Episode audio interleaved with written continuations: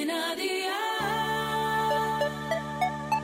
Día el podcast, más allá de la música. ¿Qué cenó hoy?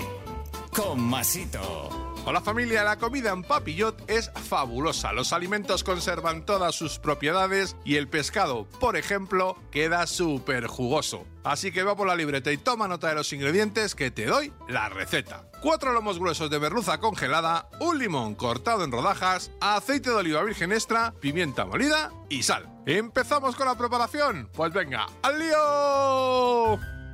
Precalienta el horno a 180 grados con calor arriba y abajo. Coloca papel de horno sobre una bandeja y pon encima las rodajas de limón. Añade los lomos de merluza sobre las rodajas, sal, pimienta, aceite y cierra formando un paquetito. Deja la bandeja dentro del horno a 180 grados durante 15 minutos y amigo mío, ya tienes la cena lista. Así de fácil, así de Aldi. Consejito del día, cuando abras el paquete ten mucho cuidado con el vapor. Acompaña esta receta con arroz cocido y ensalada. Y ojo, el tiempo de horneado va a depender también del grosor del pescado. Los deberes para mañana te los dejo por aquí. Coge papel y boli y ya sabes que todos estos ingredientes y más los tienes en tu Aldi más cercano con productos de muy buena calidad a muy buen precio. Tres huevos grandes, tres cucharadas de tomate frito casero, sal, aceite de oliva virgen extra y albahaca al gusto. Espero y deseo que te haya gustado esta nueva receta y que te suscribas al podcast. Ya sabes que es gratuito. No olvides compartirlo con tus familiares y amigos y te espero mañana. Recuerda, paso lista.